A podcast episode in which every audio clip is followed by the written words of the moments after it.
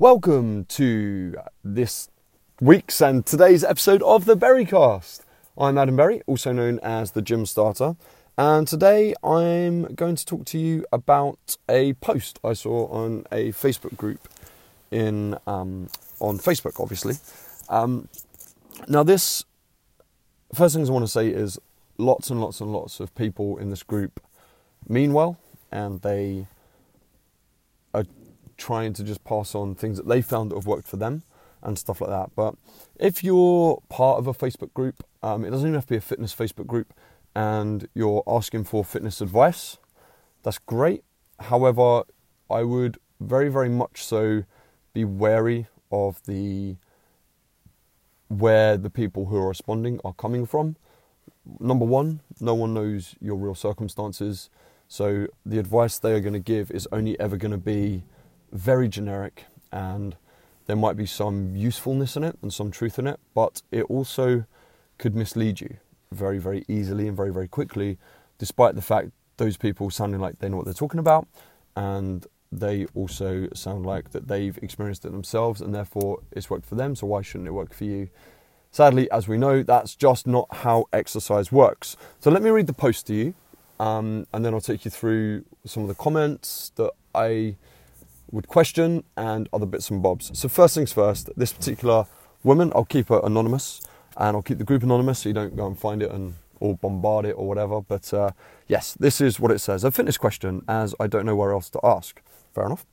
I've been working out for four weeks now. I've been working out for four weeks. First week was two days, then next week was three days, and the last two weeks, five days. Jogging, boot camps, etc., with the PT and best friends. So apparently they're proper workouts in inverted commas. Anyways, I have also been dieting, eating really well, replacing white bread with brown, no butter, no sugars, replacing chocolate or sweets with a graze bar, no crisps, eating porridge every morning with fruit, even eat no carbs for five days last week, apart from the porridge.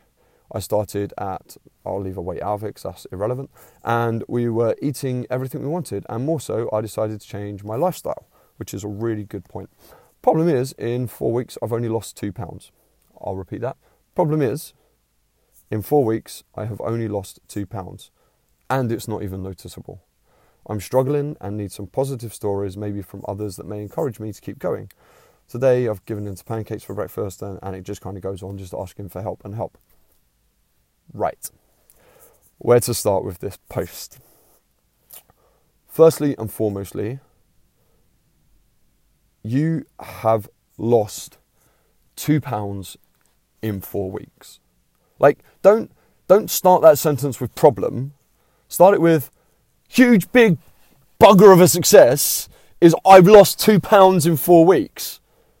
What what more are you expecting?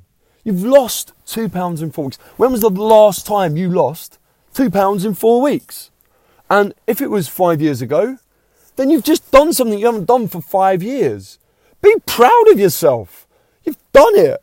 Not only that, you've committed to changing your lifestyle. You're working out more. You're going to boot camps and jogging and stuff like that. Great. That's fantastic. You're doing something you didn't do before, and it's good for you, it's better for you, and you've lost two pounds in four weeks. I want to give you a hug and also a slap and just say, well, the fuck done. Golly, like you're doing it. It's brilliant. Just enjoy it for God's sake. All right?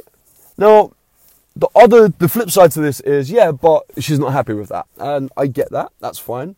Number one, I would say she's not happy at that because uh, chances are she's got higher expectations than she's expecting. Um, so she's probably done all this hard work and expected bigger results. However, these results are not, these results are her results. They're not someone else's results. And by thinking about doing all of this and comparing that to other people, then you're only going to set yourself up for failure. You know, your friend's doing the same and they've lost four pounds. Great, good for them. That's them. That's not you. This is your journey. This is your life. This is your fitness. This is your diet. This is your experience. This is your changing you. And all right, you might have only lost, in your opinion, only lost two pounds in four weeks. But hey, next month you might have lost four pounds in four weeks. The month after that, it could come down again. It might stay the same. And then you've got lots and lots of things. It's the, the whole reason you feel disappointed in yourself when you achieve something like this always comes down to what you are expecting to see happen rather than just understanding these are the facts. These are the facts, and this is what I'm doing. So, I suppose from that post, because there's a bit of information in that we can um, draw out to look at where some things might be going wrong to maximize her her weight loss that she particularly wants. So I would suggest that she's having porridge every morning with fruit. Nothing wrong with that. I'd never disagree with that. Um, and then she said she even ate no carbs for five days last week, except for the porridge. Uh, I'd argue that's nigh on impossible. Um, and also, if you're not eating carbohydrates, then you know if, if she has honestly cut out fruit and vegetables, then her fiber intake would have been reduced. So therefore, she's not um, passing what she is eating, uh, and it's not uh, microbiome is is in a different place and stuff like that. So by reducing her carbohydrates, she may have caused a bigger problem uh, in the short term. Um, now, when it comes to carbohydrates, should we reduce them? Should we cut them out and all the rest of it? I am a proponent in protein and vegetables at every meal, and carbohydrates come along for the ride. You can't really avoid carbohydrates. I think when someone says, I'm cutting out all carbs, they don't really understand what a carbohydrate is. Uh, carbohydrates exist in 90% of foods, like fruit, vegetables, they're carbohydrates. Um, you know, it's not just potato and sweet potato. It's there's carbohydrate in broccoli. There's carbohydrate in legumes, pulses. Um, then you've also got your grains, which are obviously a source of carbohydrate. But carbo- not all carbohydrates are created equal. So I think she means she's cut out the white carbohydrates. She's not at bread. She's obviously avoided like crisps and things like that. So the, the obvious ones that we're kind of advised against quite often. And the only reason we're advised, advised against them is because of the way they affect our blood sugar levels or our, our glycemic index. So let's um, let's look at that. And I would say by cutting it out, you're not helping yourself because you would have you would have impacted your fiber intake.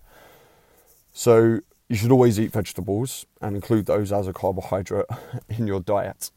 There's that. Um, also, the workouts, jogging, boot camps, etc., with my personal trainer. So if you want fast fat loss, I would argue jogging, as if that is a long, slow duration part of exercise, isn't going to get you great results. Um, and boot camps, that's a wide variety of things. Uh, I would always suggest to people to do weight training um, because we need to burn off the fat, build the muscle, all of those things. So maybe you're putting in a lot of effort. A jog can take a long, long time. You don't get a huge calorie burn off from it. Also, you're not adding muscle to your body, therefore, you don't overhaul your ability to. You don't transform your body's ability to um, to get rid of more body fat because you're not increasing your metabolism by adding more muscle to your body. So I think although it's great you're exercising and jogging has I jog it has lots of benefits for mental health and it has lots of benefits for other bits and bobs like um, like being out in the fresh air, nature, obviously aerobic exercise and things. It's not going to create huge weight loss in your body because an hour of running only burns about as much calories as for 20 minutes, 30 minutes hard work in the gym with weights. The boot camps, I can't comment on because I don't know what boot camps um, she's doing or what kind of exercise it is. But most boot camps are HIIT training, high intensity cardio training again. Um, well, HIIT is high intensity interval training, but chances are she's working more cardiovascularly than she is working in terms of building muscle. And as we know, muscle is added to the body, and therefore uh, that increases our metabolism, and we start to lose weight. Uh, so there's that as well.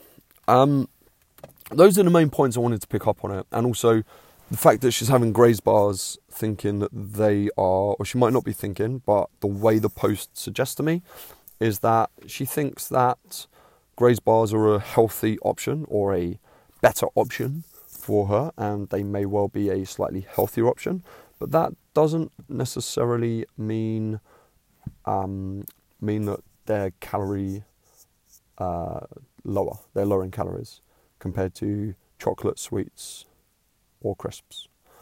So the that brings me to the other point of if you really, really want to lose weight, all you need is a calorie deficit. Literally, all you need is a calorie deficit.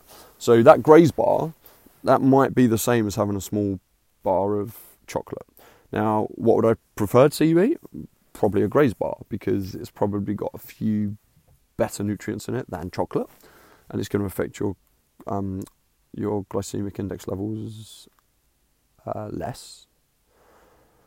But at the end of the day, calories are king, as we know, and chances are, if if you supplement, if that's one example of a supplementation that you're making or a substitute that you're making, chances are there's a few more in your in your month that you've been working out and looking after yourself for that you might not have been aware of the calories of, and therefore you need um, you need to just re- address that and look really at the calorie content of what it is you're eating.